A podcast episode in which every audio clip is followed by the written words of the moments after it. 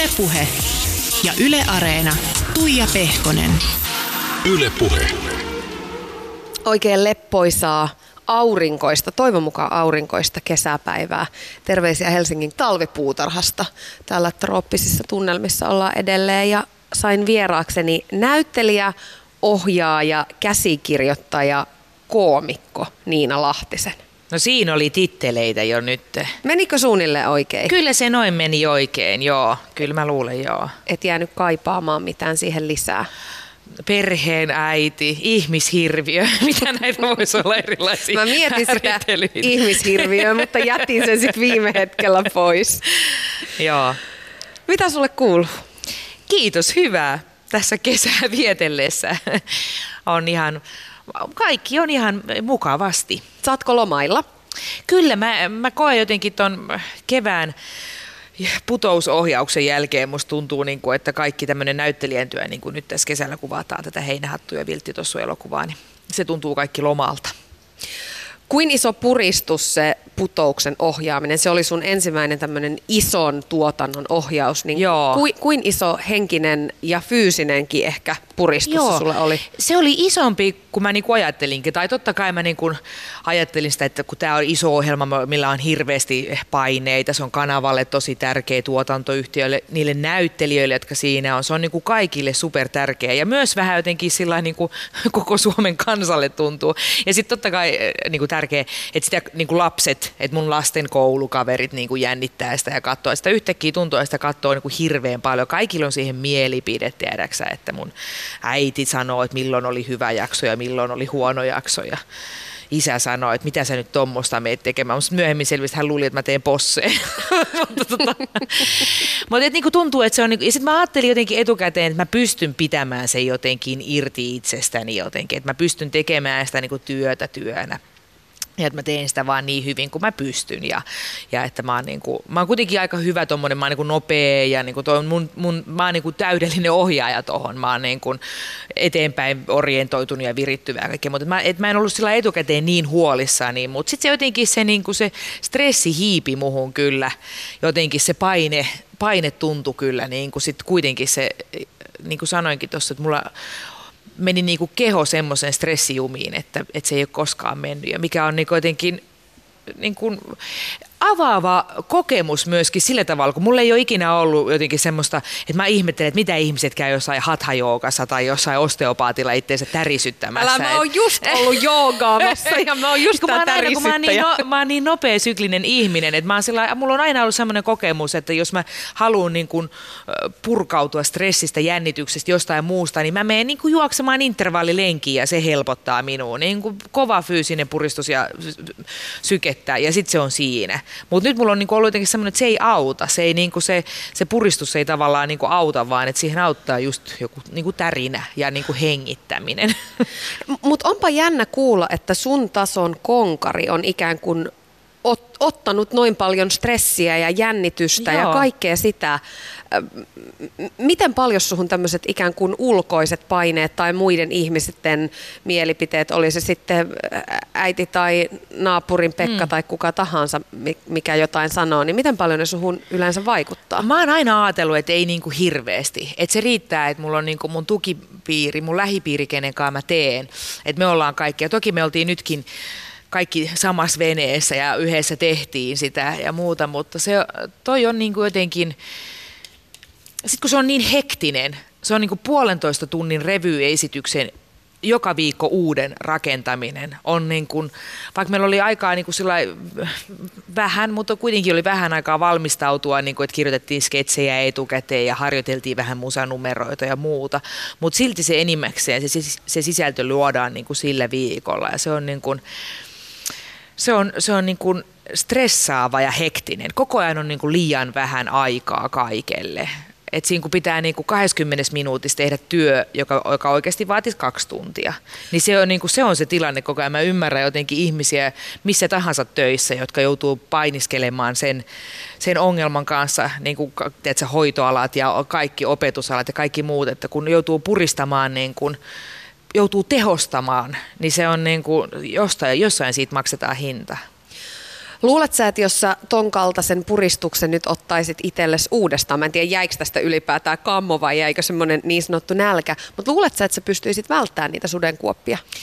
Mä tästä keskustelin meidän äh, viisaan ja hyvän tuottajan Lotta Westerbergin kanssa tuossa noin ja puhuin siitä, että mä en niin kuin, että jos mua kysyttäisiin uudestaan uudelle kaudelle, niin mun täytyisi niin kuin miettiä ihan sitä asiaa, että leikinkö mä mun terveydellä. Että jos mä niinku altistan mun kehoa tuommoiselle puristukselle ja stressille ja ahistukselle, niin se, se on vähän niin kuin, se on vähän niin kuin sydänkohtauksen kerjäämistä tai tiedätkö se jotenkin semmoista, että se, se ei ole niin kuin keholle ei ole hyvä olla koko ajan niin kuin hälytystilassa. Ja sitten mulla on niin kuin sit semmoinen olo, että se on vähän terveydellä leikkimistä. Että mitä, mitkä, mitkä on semmoiset toimet, mitä voi tehdä – että, että ei ahdistaisi niin paljon. Ja, ja Lotta sitten jotenkin puhuu, että jos pystyy oppimaan niin kuin luottamaan tiimiinsä, että ei kanna sitä, että mäkin olen vähän kuitenkin sitten sillä kannan. Musta tuntuu, että aika hyvin mä pystyn niin kuin luottaa siihen, että mä pukuosastolle, maskiosastolle, lavastusosastolle, mä kaikille sanon, että, että tota, teette, mä, mä luotan teihin, tehkää mitä teette. Mutta sitten kuitenkin siitä jotenkin niin kuin kokonaisuudesta kantaa jotenkin semmoisen vastuunohjaajana siinä. Niin. Mutta eikö tämä ole aika hullua tämä maailma, kun miettii, että säkin saat tehdä sun unelmien duunia ja sä niin. saat tehdä itselläs töitä ja, ja ikään kuin olla jopa ihailun kohteena. Ja sitten samaan aikaan se on niin myös ahdistavaa ja stressaavaa, että sä mietit, että et, et leikitäänkö tässä nyt omalla terveydellä. Niin. Mikä tässä on niinku vinksalla? Onko jotain tässä alassa vai meidän ajassa vai missä? Niin mä luulen, että sitä on kyllä niin kuin, kaikissa muissakin aloissa. Mä luulen, että se on, niin kuin, se on vähän jotenkin maailman henki, varsinkin tässä jotenkin tästä tässä tehostamisilmapiirissä, jotenkin tässä tämmöisessä kikyhengessä, että, että yritetään puristaa vielä niin kuin jotenkin ihmistä mehoja irti ja olla tehokkaampia. Ja on toki sitä mieltä, että joissain kohti sellaiselle on niin kuin tarvettakin, että, että, mutta on se ehkä ajan henki ja kyllä se, e, e, ei se ainakaan kaikille sovi. Mm. Mennään Niina vähän taaksepäin ajassa. Sä oot syntynyt vuonna 79 Riihimäellä. Joo. Mikä oli lapsuudessa Riihimäellä kaikista parasta? No, ihmiset ympärillä, paikat, kaikki. Mä oon Mä, on, mä, mä tykkään Riihimäestä semmoisena perhepaikana. Musta on kiva kasvattaa mun omatkin lapset Riihimäellä. Siellä on niin kuin harrastusmahdollisuudet on kaikki sillä jotenkin lähellä ja niitä on olemassa. Mä olin heppatyttö henkeä ja vereen nuorena ja asuin, luuhasin siellä talleilla. Ja sitten sen mä löysin nuorisoteatteri. Riihimäellä on mielettömän hieno nuorisoteatteri ja muutin sitten sinne asumaan joten, jotenkin pyörimään. Että, että ne on ollut jotenkin semmoisia paikkoja ja yhteisöjä, mitkä – on niin kuin ollut tosi tärkeitä oman, oman kasvun kannalta. Ja mullahan on mun esimerkiksi nuorisoteatterikaverit on vieläkin mun, mun parhaita kavereita. Se on aikamoinen onni. Se on. Siinä on niin kuin mieletön jotenkin liikuttavuus jotenkin, kun on niitä samoja ihmisiä, sitten yhtäkkiä muistaa, että silloin kun me oltiin 13, niin me tehtiin tätä näin. Ja, ja, ja just esittelin mun hyvää ystävää Jukka Kurosta jollekin uudelle ihmiselle ja sitten kerroin sellaisia asioita, että Jukka Jukka on mulle aikana ensimmäisen kerran näyttänyt purkkikroisantit. Ja tiedätkö niin kuin, että, että semmoisia niin kuin ihmiset on edelleen siinä, jotka on niin kuin, tuonut mulle elämään siis aika paljon muutakin asioita kuin purkkikroisantit, mutta ne on nyt semmoinen konkreettinen pieni esimerkki, että kuinka paljon on niin kuin jaettuja asioita. Kuin, kuin tosissaan sä oot ikinä kokenut kaipuuta sieltä Riihimäeltä isolle kirkolle? Kyllä mä sitäkin koen ja mähän opiskelin Turussa neljä vuotta ja sitten mä mietin, kun mä valmistuin taideakatemiasta, että mihin mä, mihin mä muuttaisin, että jäisikö mä sinne Turkuun, sinne jäi totta kai paljon kurssikavereita ja siinä oli vähän jotenkin semmoista, että riittääkö työt kaikille siellä, eikä oikeastaan ollut mitään töitä. Mähän on valmistunut teatteri-ilmaisun ohjaajaksi ja, ja koko tämän elämän urani miettinyt, mitä se oikein tarkoittaa. Mutta tässä putouksessa mä tajusin, että tämä on työ, johon mut on koulutettu. Viimein. Viimeinkin. Teatterimusun ohjaajan koulutuksella se on, se on hyvä pätevyys putouksen ohjaamiseen. Mutta tota noin, niin muutin sitten aikanaan sitten Riihimäelle takaisin sen takia, että siellä mulla oli niin kuin yrittäjäystäviä Janne Kataja ja Jukka Kuronen, kellä oli firmoja ja sinne mä menin Jannen ohjelmatoimistoon soittelemaan firmoille, että kaivattaisiko jotain iskelmäbändiä teidän, teidän pikkujouluihin ja Kurosen Juka firmaa taustatanssijaksi pyllyä heiluttamaan. Niin, siitä se sitten lähti. Siitä se lähti sitten. No minkälainen se oli se pikku Niina? Mitä semmoisia sulle ominaisia piirteitä sussa oli nähtävissä jo silloin ihan lapsena ja ehkä teininä?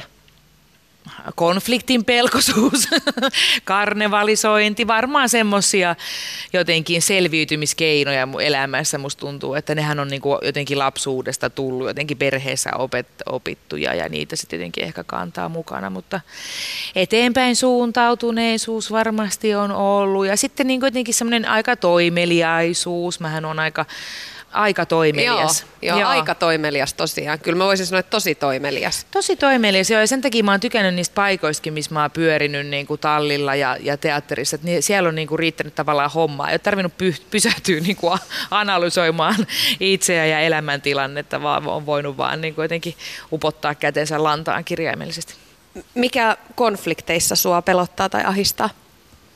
Mä oon jotenkin hirveän pelokas ihminen. Mä oon niin jotenkin havainnut sen tällä aikuisella, että miten mä niin jotenkin pelkäänkin sitä. Mä kuuntelin just Antti, Antti Holman podcastia ja se kanssa silloin oli joku sellainen ohjelma, ihmiset, älä mieti niin paljon, mitä muut ihmiset miettii. Mä, voiko mä voisin jotenkin sisäistää, että on noin, että mä en olisi niin jotenkin sillä huolissani, että mitä tästä nyt sitten tapahtuu ja mitä nyt sitten, mitä jos hän suuttuu minulle, niin kuin, mitä sitten tapahtuu. Ja niin kuin, että mä jotenkin, mä oon, niin, ne mua pelottaa ehkä siinä jotenkin, että miten se vaikuttaa ihmissuhteisiin ja tuleeko tästä jotain vaikeuksia ja tuleeko tästä jotain draamaa ja tuleeko tästä niin kuin mitä.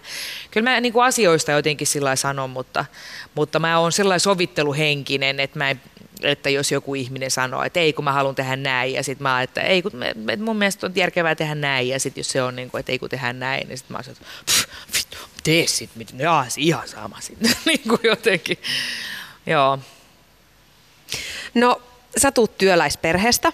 Ja. Iskä on veturinkuljettaja, äiti elintarvikelaborantti. Niin minkälaisia oppeja siellä kotona taottiin kaikista tiukimmin päähän?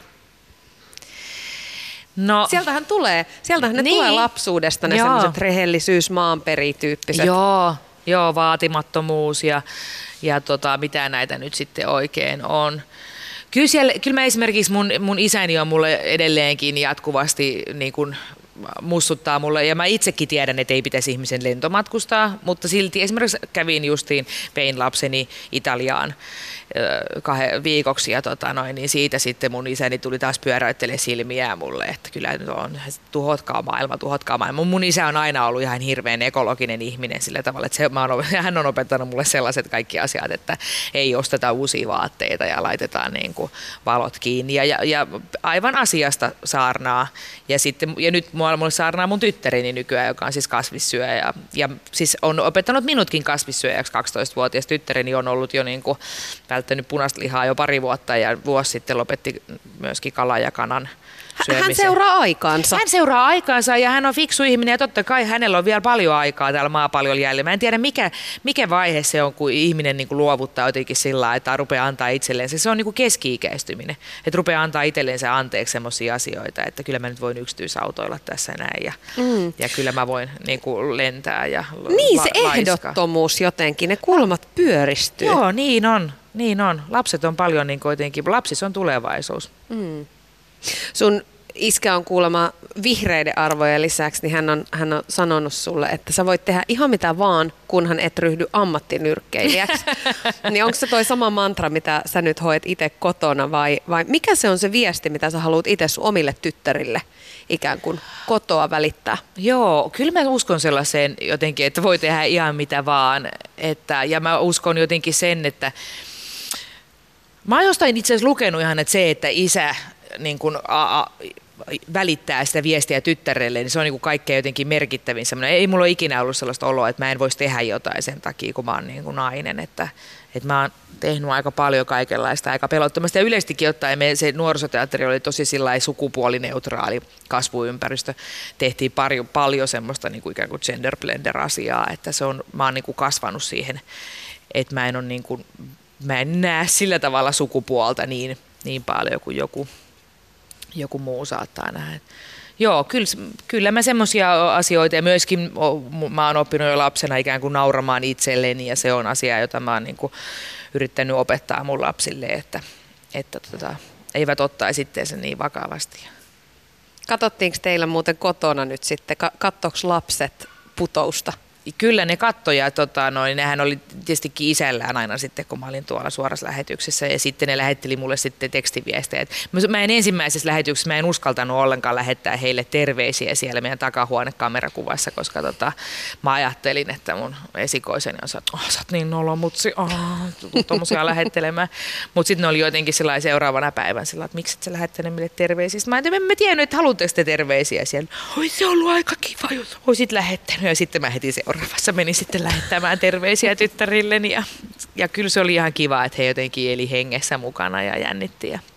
Niin, hehän on kuitenkin sen ikäisiä jo, että, että ikään kuin voivat vähän seurata äidin Joo. uraa. Joo. Miten siitä puhutaan kotona? Mun urasta? Niin.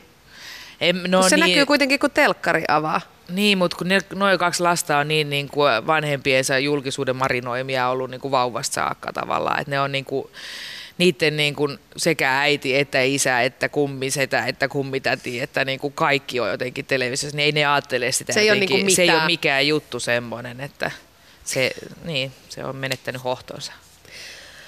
Onko sua ittees kotona jotenkin kannustettu luovalle alalle vai, vai mistä se aikanaan sulla sy, syttyi se kipinä esiintymiseen ja, ja kaikkeen tähän? Äh, mun äiti on kuitenkin sillä kulttuurihenkinen ihminen, että hän on aina lukenut meille hirveästi ja me ollaan niin kuitenkin kirjat on ollut sillä läsnä ja hän on kyllä vienyt meitä teatteriinkin ja me ollaan kotona lauleskeltu paljon jotenkin tällä tavalla. Mä luulen, että, että kirjojen kautta, kirjoittaminen oli mun niin kuin ensimmäinen juttu, että mä muistan, että ala-asteella mä olin vimmainen kirjoittelija ja, ja sitten viidennellä luokalla Ville Heikkilä opettaja oli hyvin semmoinen draamapeda orientoitunut ja se, se tota noin, niin, hirveästi käytiin niin opetusmetodina sillä tavalla, että menkää ja valmistakaa tästä esitys. Ja mä olin niin kuin jotenkin siellä aina just touhukkaana vai toimilijana vai mikä se sana oli, joka minua kuvasti, niin olin siellä aina jotenkin sillä että joo sitten tämä voisi tää tulla, tämä Erik 14 voisi tulla sitten niin kuin, että jotenkin semmoista, draama-orientoitunutta niin kuin tekemistä. Ja sitten kun mä olin siellä jotenkin koulussa niin kuin hurahtanut ja sitten mun sisko sanoi mulle, että nyt on perustettu nuorisoteatteri Riihimäelle, että se olisi ihan sun paikka. Ja sitten mä menin sinne ja sitten sitä kautta se ikään kuin lähti se mun taideorientoituminen. No, miten sitten toi vaikuttaminen, koska siihenkin sulla jossain vaiheessa syttyi jonkinnäköinen kipinä, ehkä jo lapsuudesta. Sun iskä oli ammattiyhdistysaktiivi ja, ja sä olit itse esimerkiksi kaupunginvaltuustossa jonkin aikaa mukana, niin niin. Joo, se mä luulen, että se on sieltä kotota semmoinen joku niin kuin yhteisvastuullisuus ja sitten semmoinen jotenkin vaikuttamisen ikään kuin semmoinen ajatus, että jos haluaa vaikuttaa asioihin, niin niihin niin kuin pitää. Että tavallaan, että ei voi niin kuin vaan äh, nillittää ja valittaa. Niin kuin mä aina kunnallispolitiikka vuosina, niin varsinkin kun ihmiset valitti sillä, että kuin huonosti hoidetaan asiat. Mä, kun ne on ihan yhteisiä, yhteisiä niin kuin talkootehtäviä, että sen kuvaa menee sinne ja kuka tahansa voi päästä sinne vaikuttamaan mm. asioihin.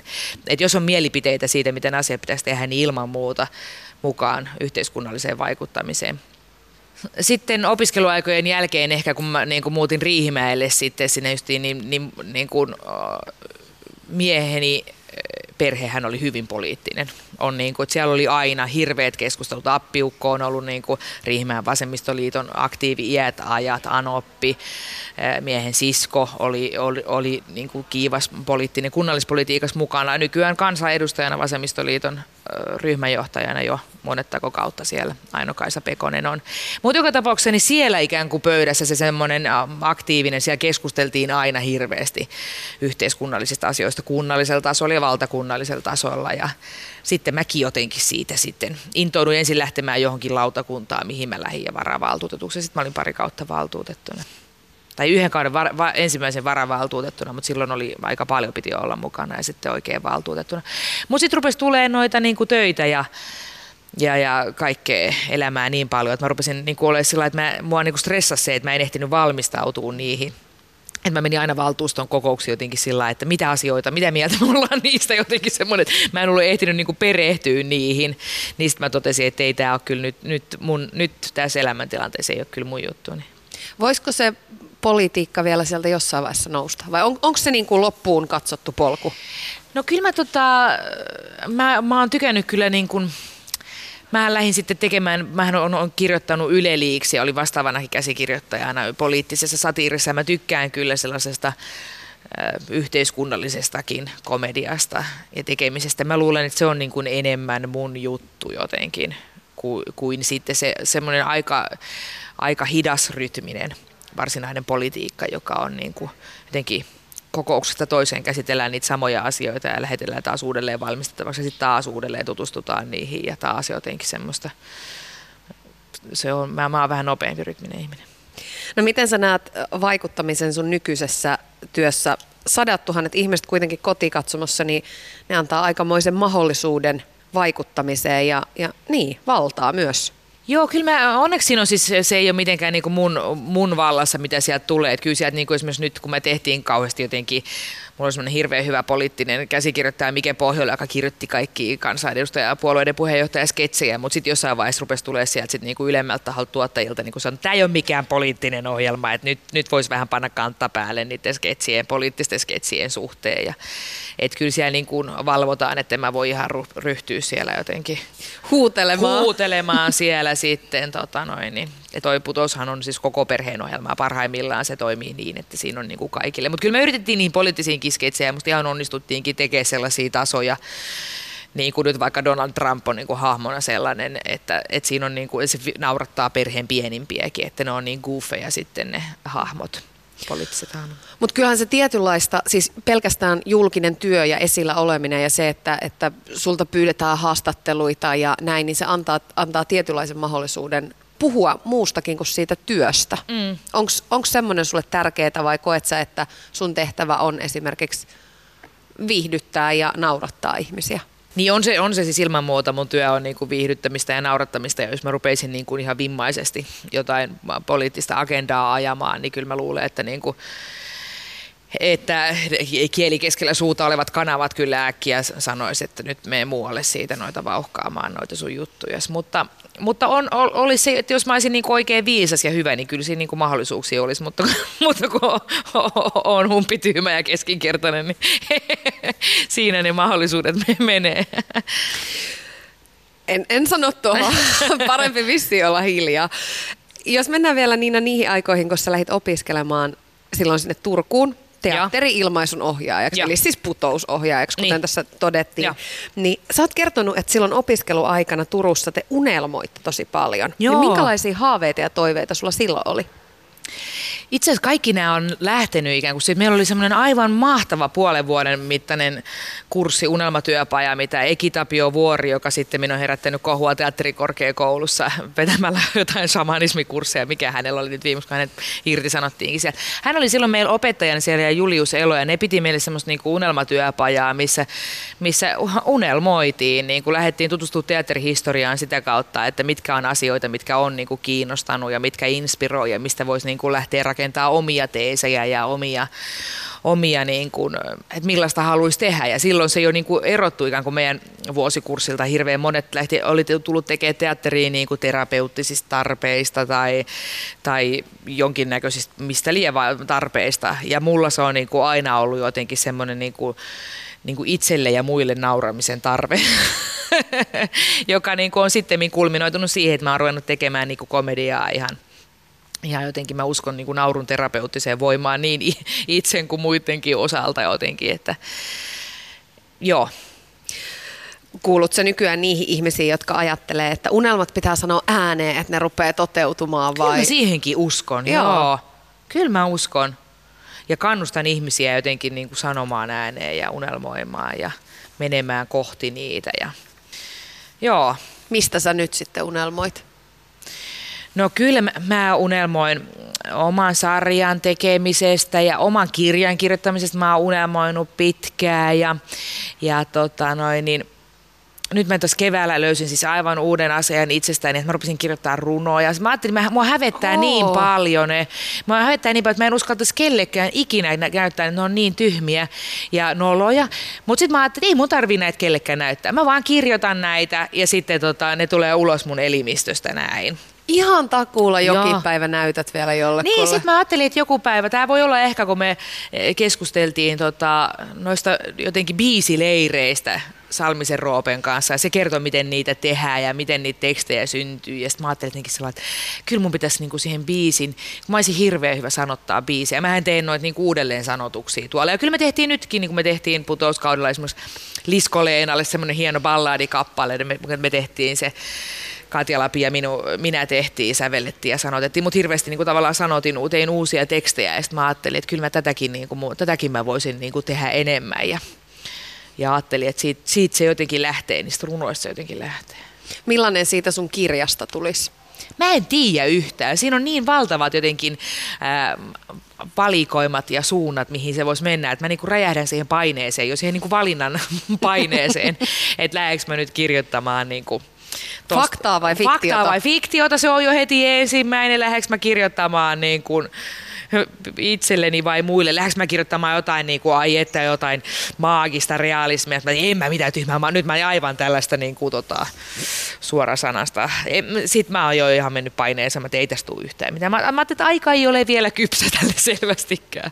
Ehkä se tulee joku niin, päivä. joku päivä. Ja, ja nyt noin on sanottu taas ääneen julkisesti niin vielä. On. Joo.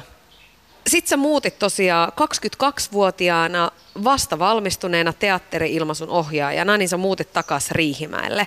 Ja silloin, et, et, niin kuin itsekin sanoit, et ihan tiennyt, että mikä susta tulisi. Et, et eka olit vähän työtön ja sitten opetit osa-aikaisena teatteri-ilmaisua Riihimäellä ja Turengissa, Tervakoskella ja Kata ja Jannen firmaan Joo. menit tosiaan ta- tarjosit ikään kuin, että mit, mitä siellä olisi niin kuin tuotantoyhtiössä, teit siellä kaiken näköistä keikkaa ja, ja Kurosen Jukan taustatanssijana ja, ja show-viihteen käsikirjoittajana. Niin tuliko noihin aikoihin ikinä sellaista niin kuin epäuskon aikaa tai epäuskohetkiä, että tu, niin kuin, tuleeko tästä mitään?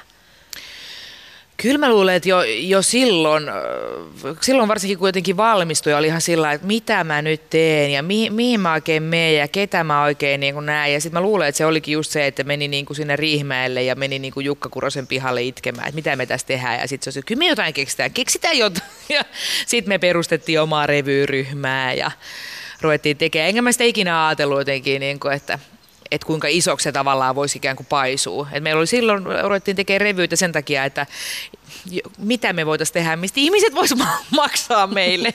ja niin kuin sillä, että perustettiin niin kuin jonnekin puutarhaan, että nyt täällä olisi Grande Maakkiko Teatro, tänne tervetuloa katsomaan hu- huikeata revyviihdettä. Ja tehtiin sitä ja ihmiset viihtyi siellä hyvin. Me oltiin se jo, viihde on niin kuin meillä nuorisoteatterilaisilla verissä sen takia – että kun me aikanaan silloin joskus vuonna 1992, kun nuorisoteatteri perustettiin, niin me tehtiin kaikille näköisiä esityksiä. Ja ainoat, mitä ihmiset tuli katsomaan, on viihde. Siis tavallaan, että heti kun me tehtiin kabaree, niin se oli loppuun myyty. Ja sitten kun me tehtiin, tiedäksä, niin kuin, tuskasta runonpukerrusta, niin ei kukaan tullut katsomaan. Niin, kuin. Mm. niin sitten me niin kuin, ihan vaan siis ihan siitä, siitä kylmän matemaattisesta faktasta, että meidän piti elättää, tai se ei meidän silloin tietenkään pitänyt elättää itseämme, kun me oltiin 13-vuotiaita. Mutta tavallaan, että jotta me voidaan tehdä niitä meidän runoesityksiä, niin meidän pitää tehdä kabaree, että me saadaan. Siis aivan julma markkinatalous meille iskettiin silmille sitten tälläkin alalla niin kuin hyvin nuorena. Mutta se on ollut siis tosi niin kuin opettavaista ja kehittävää. Ja sen takia mun mielestä esimerkiksi niin kuin Aku ja Janne on, on niin kuin komediassa niin, niin kuin älyttömän hyviä, on se, että ne on niin kuin, kun oli 13 ja 9, niin ne rupesi tekemään firmakeikkaa, koska ne tartti niinku rahaa kaiken maailman niinku hörhöilyn toteuttamiseen. Ja ne meni sinne ja niinku, tiedätkö, peruukki päähän ja vitsailua ja, ja ihan semmoista niinku tosi säälittävää. Ihmiset niinku säälistä maksoi niille, niinku niille pikkupojille. Toivottavasti enää ei. niin. Niin sitten sen takia ne on niinku kehkeytynyt tosi hyviksi live-komedia esiintyjiksi. Tuleeko sulle sun omalta uralta jotenkin tältä matkalta mieleen joku semmoinen iso käännekohta, joka on sit ohjannut sua tähän hetkeen ja, ja nimenomaan niin kuin tälle polulle? No kyllä mä luulen, että niin kuin, että mä, mähän oli sitten menin sinne niillä mun freelancer-työttömyysvuosina, niin sitten mä pääsin sinne nuorisoteatterien toiminnanjohtajaksi. Ja mä olin siellä johtajana ja hyvin kanssa intohimoisesti tein sitä 247, asuin siellä Kinosammossa ja tein niiden nuorten kanssa esityksiä ja niin kuin, että vuoden työtunnit tuli täyteen aina joskus jo kesäkuussa, että et siis, et sitten loppuun oli, oli ylityötunteja. Et siis, et sit mä, mä olin niin kuin sielläkin, niin kuin mun tapana on, oli se sitten talli tai nuorisoteatteri tai mikä tahansa, niin mä tykkään niin kuin tehdä sellainen täyspainoisesti jotain juttuja. Mutta sitten mä tulin niin kuin raskaaksi vuonna 2006 ja sain sain esikoiseni. Ja sitten silloin mä tajusin, mä jäin silloin sieltä pois ja mä tajusin, että mä en voi mennä niin kuin sinne enää takaisin. Että mä en voi tehdä tämän, niin kuin tämän vauvan kanssa 247. Että et sitten mulla tuli tavallaan semmoinen käännekohta uralla, että mitä mä oikein niin kuin teen. Ja sitten tota, sit Kataja Janne pyysi mua hän oli silloin meni Big Brotheriin esiintymään, niin se sanoi, että hän tarvii siihen sisällöntuottajaa ja tuu tekee sitä. Ja sitten mä lähdin sinne ja sitten mä rupesinkin jotenkin niin kuin suuntautua te- telkkarin puolelle, että, että tota, ja sitten 2000, sitten mä tein toisenkin lapsen vielä sitten 2010 ja sitten 2011, kun mulla oli sitten kaksi pientä lasta, ja, niin sitten mä, tota noin, niin sit mä päädyin tuonne Yellow-filmille töihin. Siellä haettiin niin kuin Yle Liiksiin poliittisen yhteiskunnallisen satiirin käsikirjoittajia, ja sitten kun mä olin tehnyt sitä revyhommaa jo kymmenen vuotta Riihimäellä, niin sitten mä päädyin sitä kautta, Salmisen Krisse suositteli mua sitten sinne ja, ja sitten meninkin. Ja sitten Yellow-filmillä mä oon niin kuin kohdannut näitä ihmisiä, kenen kanssa mä oon sitten tehnyt siskonpetiä ja muita jotenkin semmoisia hyviä ja huonoja uutisia, tämmöisiä niin kuin oman uran kannalta merkittäviä ohjelmia. Mä Niina soitin vähän puheluita ennen, ennen kuin tulit tänne ja, ja soitin sun hyvälle ystävälle, käsikirjoittaja, ohjaaja Anna Dalmanille, joka on tuolta Siskonpedistäkin siis tuttu nainen sen takaa. Ja Anna oli kirjoittanut sulle äänikirjeen. Hyvä Niina Lahtinen. Kirjoitan sulle täältä pullotaikinan leipomisen lomasta. Ajattelin, että kerron tällä kirjeellä, miksi tykkään susta ja miksi me ollaan vielä mummoinakin kavereita. Kun näin ensimmäistä kertaa sun solidaarisuuskalenterin ja varvaskengät, ajattelin, onpa outo, outo tyttö. Pidin susta heti. Sulla on energiaa ja luonnetta yhtä paljon kuin kokonaisella italialaisella kylällä. Oot ehkä vähän transkansallinen, liian iso ja liian äänekäs suomalaiseksi. Onneksi. Se on meidän suomalaisten etu. Kun sä kerrot tarinoita, niihin tulee lahtis lisää. Faktat on ehdotus, hyvä tarina on tärkeämpää. Tässäkin me ollaan samoilla linjoilla. Joskus tuntuu, että sulla on enemmän aikaa käytössä kuin muilla meistä, mutta oikeasti on luonnosta niin tehokas. Helsinki-Riihimäki junamatkojen aikana on kirjoitettu puolet tämän maan TV-viihteestä. Ja se sun huumori, se on ihanan piskeliästä, nopeaa, rohkeaa. Mutta silloin kun sä olet vähän väsynyt ja vähän hauras, silloin sä oot kaikkein ihanimmillasi. Empaattinen, lämmin ja kiltti, huomaavainen ystävä, paras ja luotettava kollega. Meillä on suunnitelmia ystävyyden varalle. Kymmenen vuoden päästä liitytään kuoroon ja 20 vuoden päästä kävellään se Santiago de Compostela. Mutta sitä ennen kirjoitetaan paljon huumoria, juodaan kohtuuttomasti skumppaa ja ollaan onnellisia ja kiitollisia, että ihminen saa nauraa työkseen ja vielä maailman parhaassa seurassa. Anna. Yle Puhe. Siinä kuultiin Niina Lahtinen siis Dalmanin Annaa. Mikä tämä on tämä solidaarisuuskalenteri, mistä hän heti alkuun mainitsi? Mulla on solidaarisuuskalenteri ollut iät ajat just sieltä vasemmistosukulaisten kautta jotenkin ruvennut tulee. Aikanaan appiukko, niin osti mulle joka joulu joululahjaksi solidaarisuuskalenterin. Ja vieläkin, vaikka mä en ole enää sen miehen kanssa yhdessäkään ollut moneen vuoteen, niin vieläkin ne, tota noin, joka joulu joku niistä sieltä suvusta niin tuo mulle solidaarisuuskalenteri. Ja se on aivan ihanaa. Mä, tota noin, niin, mä tykkään siitä. No. Niin sitten se näki mut, kun mä, me, tultiin, me pistettiin sitten samaa palaveriin sitten, kun mä oli, hän oli silloin vastaava käsikirjoittaja siinä Yle Liiksissä ja sitten hänellä oli kanssa mun mielestä solidaarisuuskalenteri ja minulla oli kanssa ja sitten mä otin, että okei, täällä on vassarimuijia. Connection, Connection heti. joo. No Anna siinä miettii, että onko sulla enemmän aikaa käytössä kuin muilla ihmisillä ja, ja tätä on siis moni muukin miettinyt tätä asiaa. Sun täytyy olla jotenkin tosi hyvä organisoimaan ja tosi Joo. tehokas, että sä saat ton kaiken tehtyä, minkä sä teet. Joo, mä oon. Onko se, onko se, mi- mikä se salaisuus?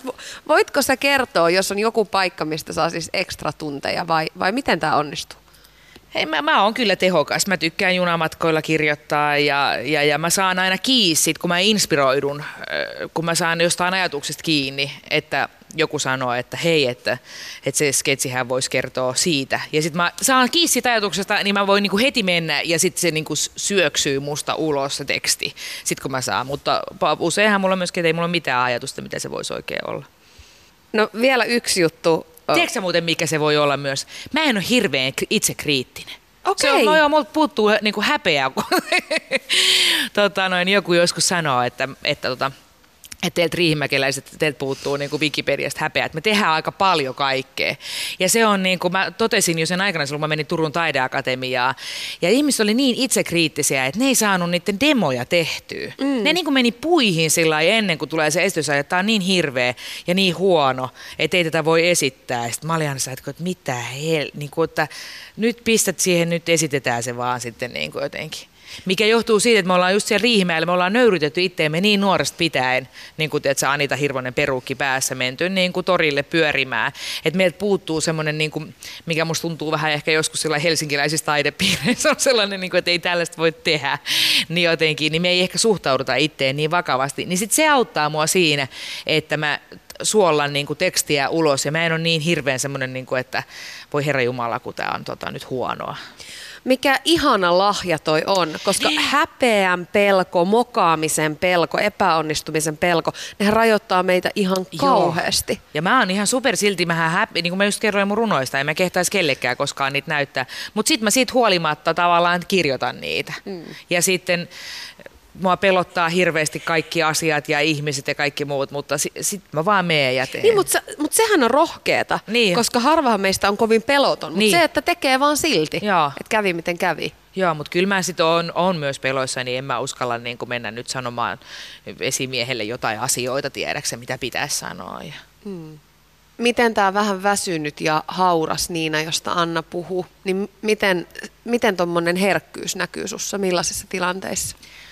No varmaan just silloin, kun mä oon väsynyt. Ja must, mä, must, niin kun on tämän verran iässä, tähän ikään mennessä oppinut itsestäni, että mä oon just tämä mun tehokkuus, niin saattaa olla myös joskus aika semmoista niin kuin jyräävää ja kylmää ja semmoista, että, että herkemmät ja hauraammat ja niin kuin hitaammat ihmiset voi kokea sen tavallaan ahdistavana että joku niinku huutaa kovaa ääneen, että nyt mennään vaan, niin, niin tavallaan, että se, se ei ole niinku aina niinku jotenkin hyvä, mutta sitten, sitten tota noin, niin joskus mä olen, olen kyllä niinku haurainen. Ja mä muistan jo silloin aikanaan jo jotenkin, että ohjaajat niinku tykkäs musta silloin, kun mä olin niinku väsynyt ja rikki ja auki.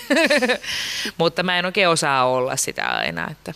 Sä oot tehnyt ihan älyttömän paljon siis kaiken näköistä. Ihan niin kuin muutama juttu mainitakseni nyt vaikka telkkarin puolelta, niin hyvät huonot uutiset, Nieminen Lahtinen show, Vino show, Siskon Peti, jota myös käsikirjoitit. Siellä on paljon muitakin käsikirjoituksia, Yle Liiksiä, Saturday Night Livea, paljon revyitä.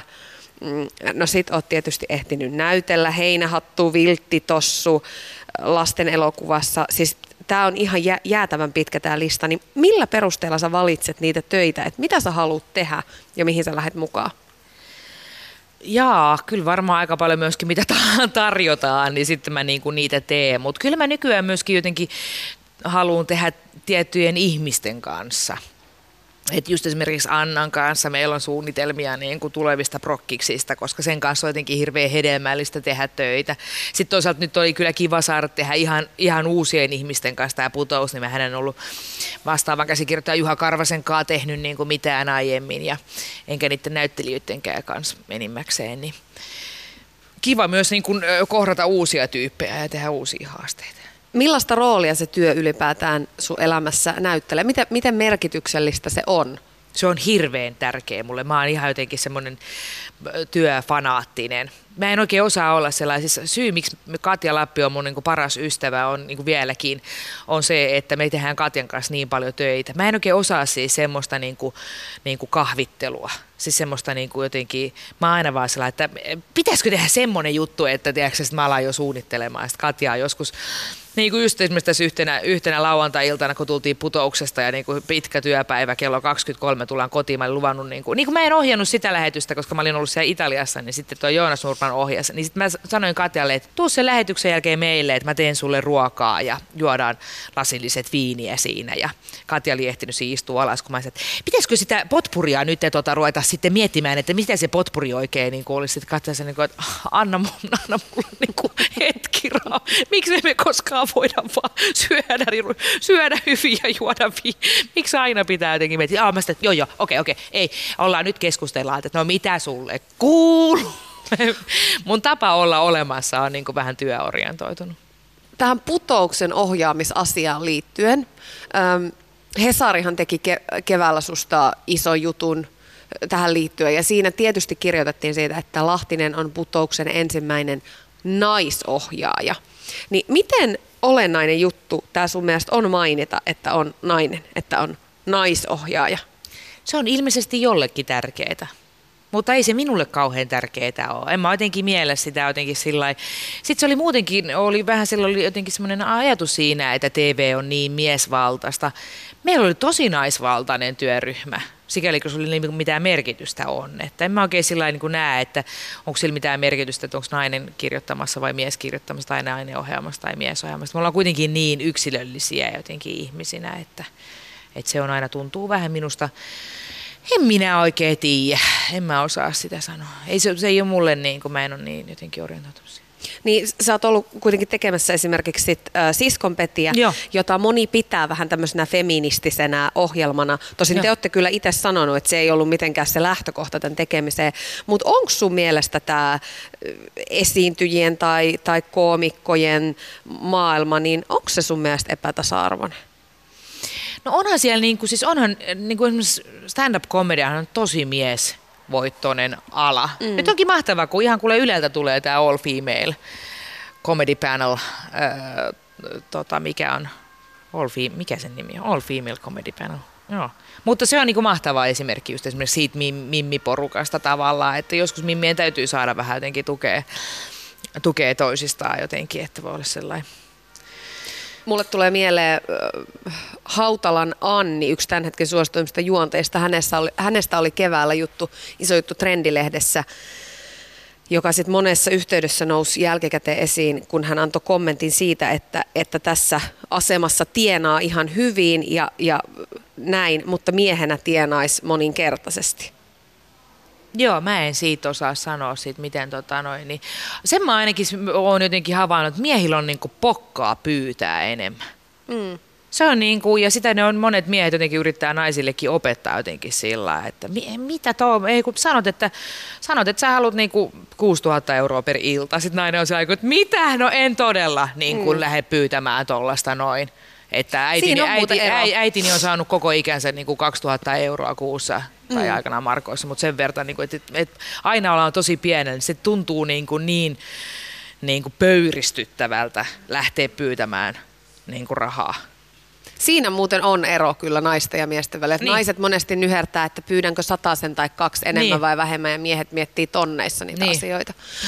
Sä oot sen verran puhunut naisten ja miesten toimintatapojen erosta, että, että sä oot välillä huomannut itse vähän kateellisena seuraavassa, että kun, seuraavassa sitä, kun miespuoliset ystävät tekee ja etenee, eikä kyseenalaista sitä omaa tekemistä, niin. että, että siellä Janne kataa ja perustaa yrityksiä Joo. ja palkkaa ihmisiä, tekee kiinteistöbisnestä ja, ja näin poispäin. Mikä meitä naisia siitä estää tai pidättelee? Mikä sua estää perustelemasta yrityksiä? Ja...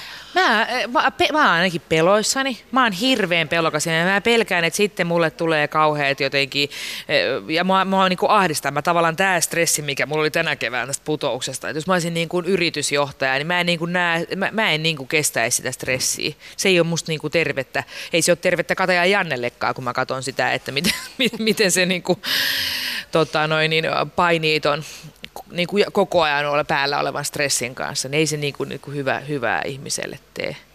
Mutta tota... Onko sun muuten helppo hypätä uusiin juttuihin mukaan ja uudenlaisiin haasteisiin ja lähteä vaan tekemään? En mä oikein osaa sanoa. Mä oon tehnyt niin pitkään nyt näitä jotenkin käsikirjoittajaohjeja. Mä, se mun koulutuskin, mikä aikana oli tämä teatterimsohjaaja, niin se oli tämmöinen monialainen koulutus. Ja mä oon tehnyt tosi monialaisesti niin kuin tämän alan sisällä ikään kuin, että mä oon kirjoittanut, mä oon ohjannut, mä oon näytellyt, mä oon niin kuin tuottanut, mä oon tehnyt paljon kaikenlaista, jonka takia ei tunnu niin, niin kuin oudolta vaihdella rooleja ja hypätä, että mä oon tehnyt sitä koko elämän. Mutta että uskaltaisimme lähteä nyt niin kuin tiedätkö, hyvinvointiyrittäjäksi.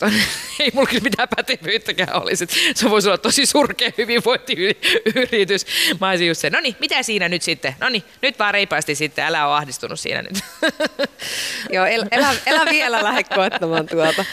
Kuinka pitkälle sä ylipäätään mietit eteenpäin asioita ja, ja suunnittelet? Yrittäjyyteen tietysti kuuluu se tiety, tietynlainen niin epävarmuuden pelko Joo. siitä, että no jatkuuko työt ja mitä nyt ensi vuonna ja, ja onko sulla niin kuin viiden vuoden suunnitelma, kuinka sä etenet?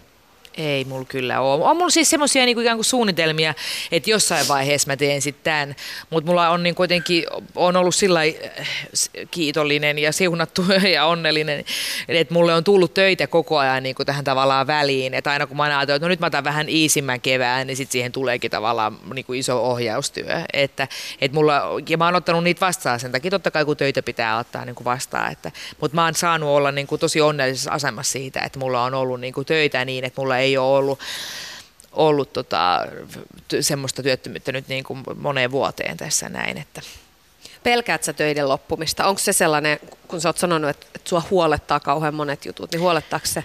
Kyllä mua sekin, niin kun, kyllä mua sekin huolettaa siis esimerkiksi sillä tavalla, että mä yritän pitää mun elintasoa, niin kun, että mä asun aika edullisessa riihimäkeläisessä asunnossa ja yritän pitää sillä tavalla elintasoa semmoisena kohtuullisena, että jos mun niin kuin työt loppuu, että jos mä palaan takaisin täyttämään sitä työtön työssä, työ, työtön listaa, että mä, niin kuin, että mä en ole niin kuin kasvattanut mun elintasoa niin kohtuuttomaksi, että mä jou, niin kuin, joutuisin ongelmiin siitä. Että kyllä mä yritän niin kuin varautua jotenkin siihen, että, Enkä mä tarkoita sillä, että työt loppuu. Siis mullahan niin kuin työt kun loppuu, niin mähän menen siis mun omaan maakellariin ja teen nukketeatterit. Kyllähän mulla niin hommaa riittää koko ajan. Mutta et se, että, että, että millaisia töitä ne on. Että onko ne töitä, jolla, jolla pystyy elättämään itsensä ja perheensä. Ja...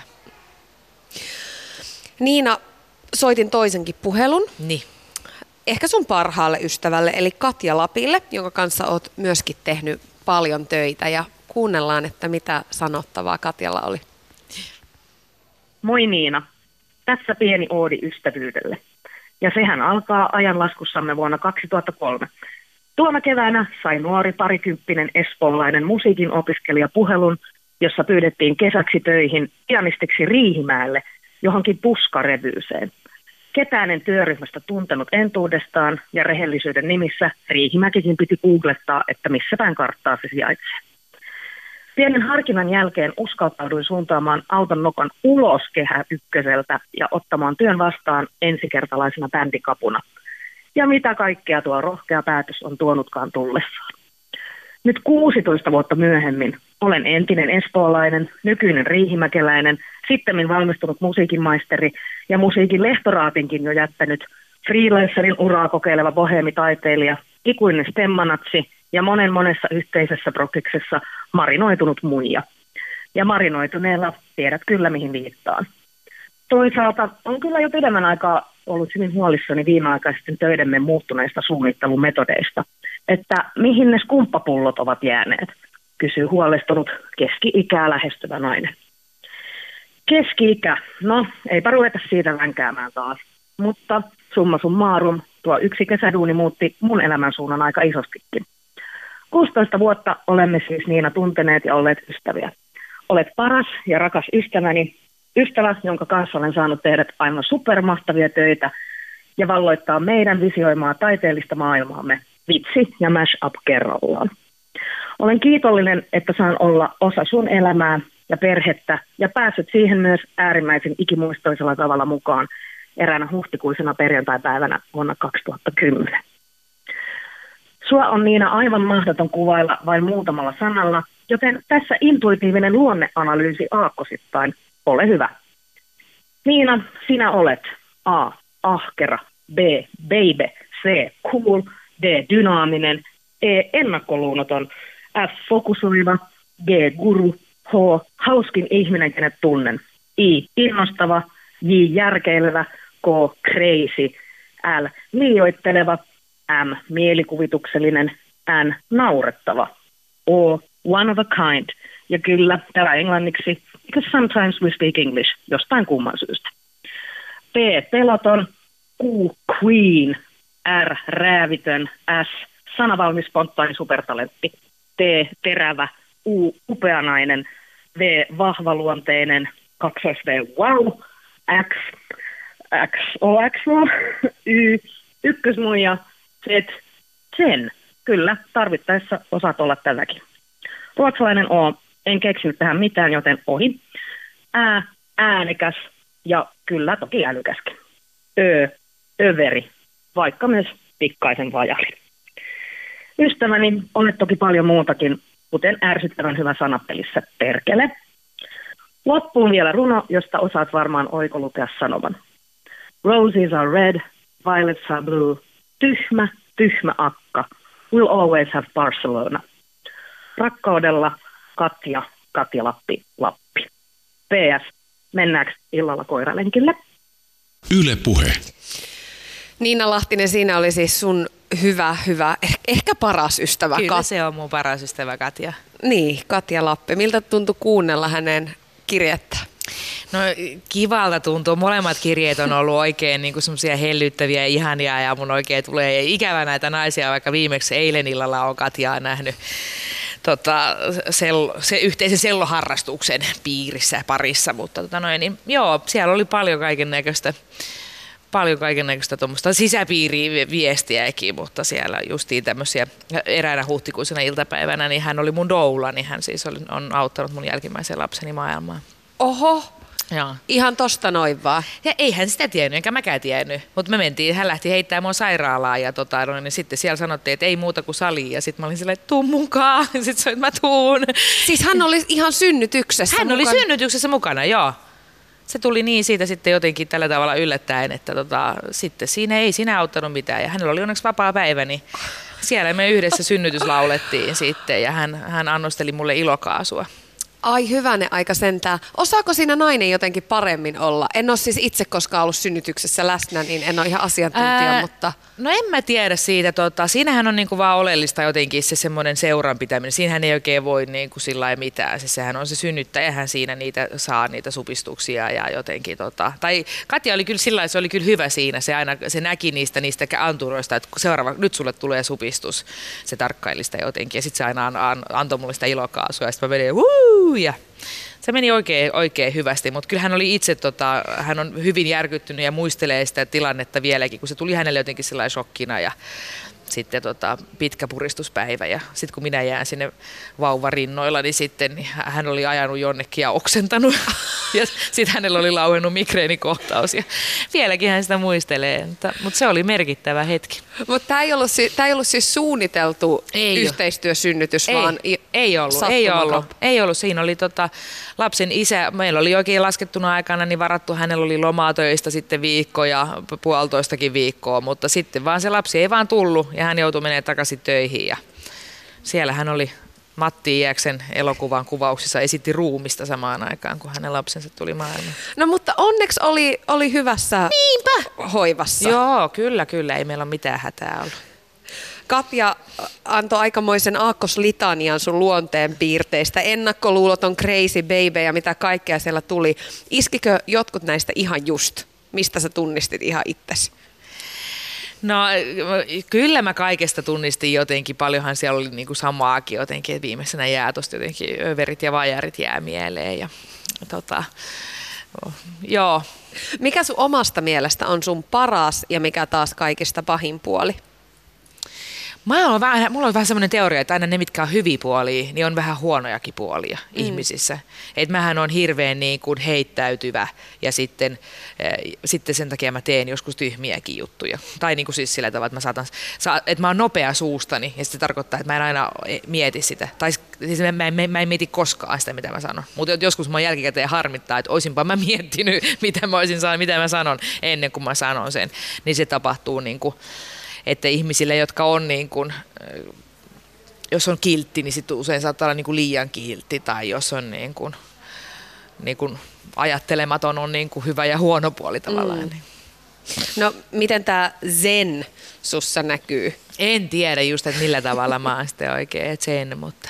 Nukkuessa ehkä. Nukkuessa mä oon, joo, se on siinä mä oon kyllä oikein niin kuin hyvä. Ja mä tykkään hirveästi luonnosta. Meillä on molemmilla Katjan kanssa siis koirat ja ja tota, käydään koiralenkeillä. No se on varmaan yksi asia, mikä tasapainottaa sen, ka- kaiken sen hektisen arjen Joo. ja sen sun työteliäisyyden kanssa. Mutta mut millaiset asiat sut muuten pitää sit jotenkin balanssissa työn vastapainona? Kyllä siis noi kotiolot kyllä maadottaa. Mähän niin kuin pidän mun kuopustani semmoisena niin kuin maadottaja-elementtinä, niin kuin mun, mun aina joskus on, että mä oon sellainen, että tuu mun nukkumaan tähän 8V, 9V ja sillä tavalla vaan, että mä oon että ai niin, tämä elämä oli justiin, tässähän tämä oli, että oli tämä pieni käsi oli tässä näin ja sitten hän selittää niitä hänen keppihevosjuttuja ja sitten mä oon, että näin, tää, tässä tämä elämä on ja kaikki on hyviä. Koiran kanssa tota noin, niin hän vie minua tosiaan metsään, se on niin, Australian paimenkoira on niin täynnä virtaa, että sen kanssa on niin kuin pakko mennä mettään ja päästä se vapaaksi ja niin kuin juosta sen kanssa rintarinnan mm. siellä. Niin se on kyllä ihanaa terapeuttista. Mutta se rauhoittaa. Se rauhoittaa kyllä. Ja ystävät on kaiken kaikkiaan. Mulla on, mulla on iso liuta ihania ystäviä. Tämä työ on tosi ihanaa siitä, tässä tapaa tosi paljon kivoja tyyppejä ja, ja tota noin, niin aina, aina on joku, kelle voi soittaa. Minkälaisista asioista sä itse huomaat, jos ne omat rajat rupeaa paukkuu yli, että, ny, niin kuin, että nyt on tehty liikaa tai tietysti tämä nyt tämä selkä, kroppa, jäkki, jännitys, mistä nyt Joo. sanoit, mutta on, onko muuta? Joo, se, nyt tämä kevät oli kyllä, niin kuin huomasi, että oli toi stressi oli niin, kuin, niin että se meni niin kuin keholliseksi ja mä en niin kuin oikein pystynyt sillä niin kuin rentoutumaan ja maadottumaan oikein. Et siitä kyllä huomasi, että toi meni niin kuin, tämä kevät meni niin kuin överiksi. Osaat sä sitten ihan vaan olla? Sitten kun sulla on vaikka lomaa, kun, kun tästä kaikesta tulee semmoinen mm. olo, että, sun, että, että jopa ystävien kanssa, että sun on vähän pakko koko ajan suunnitella ja tehdä. Niin miten sitten se rentoutuminen onnistuu? Kyllähän mä rentoudun samalla tavalla kuin muutkin ihmiset rentoutuu, niin kuin lukemalla ja pötköttelemällä, katsomalla televisiota ja kyllä mä tein semmoista listaa keväällä, että mitä kaikkea mä haluan tehdä, kun tämä loppuu tämä työrutistus. Ja sitten siellä oli muun muassa tämmöisiä, että mä haluan mennä infrapunasaunaan. Mä haluan pelata Simsiä. Mä mm-hmm. haluan niin kuin, jotenkin viedä auton pesulaan. Oletko käynyt hei koskaan siinä, ää, mikä tämä on tämmöinen siis kelluntamuna? Tiedätkö sitä? Ei, mä tiedän, että on sellainen kellunta juttu, mutta en mä tiedä, mikä, en mä sitä munaa ole kuullut. Kyllä. Siis se, se, on siis munaan mallinen, siellä on parikymmentä senttiä vettä, suolavettä. Joo, ja, ja, ja se, niin, asia, se vesi on niin kuin munassa. Mä ajattelin, että sut pannaan johonkin munaan ja se muna heitetään veteen. ei, ei, ei, se ei toimi niin päin. Täysin siis aistiärsykkeet, että kuule mitään, että näe mitään. Ja se voisi olla sulle hyvä. Ei, mä luulen, että se on just, mä oon yrittänyt joogaa, ei ole yhtään mun juttu. Mä, mä ärsyin Mutta kato, sun ei tarvi keskittyä siellä mihinkään. Ajantaju häviää. Niin. Mutta ajantaju häviää myös tota, lukiessa. Mm. Mä rakastan lukemista oikein. Mä oon oikein järjestänyt itselleni sellaista aikaa, että mä saan paljon lukea ja tota noin, niin tykkään esimerkiksi siitä. Hän menee ihan toiseen maailmaan. Mä aina, kun, sit, kun mä luen kirjoja ja sitten sen jälkeen mä jotenkin niin kuin, saatan itkeä, niin kun mä luin vaikka Tommi Kinnusen Lopotin. Ja kun se loppui se kirja, niin mulla vaan alkoi se niin kuin, niin kuin huuto itku. Ja mä niin kuin itkin varmaan puoli tuntia maailmaa. Ja niin kuin, sit mä ajattelin, että no se oli semmonen. Niin kuin, se oli tosi vaikuttava elämyksellinen kirja. Niin niitä on aina silloin tällöin tulee jotenkin vastaan semmoisia, jotka, niin kuin, jotka niin kuin potkaisee jotenkin jalat alta ja ilmat pihalle ja on niin kuin vaan sillä jotenkin ihmettelee. Mutta ka- kaikki kirjat aina järjestelmällisesti, niin ne on semmoisia, että pääsee toisen ihmisen pään sisälle. Se on musta niinku paras matkakohde. Mm. Se toimii paremmin kuin kelluntamuna niin. sulle. Joo. Kiitos Niina Lahtinen ihan älyttömän paljon, että tulit vieraaksi. Oli ihana jutella sun kanssa. Kiitos Tuija. Ylepuhe ja Yle Areena. Tuija Pehkonen. Ylepuhe.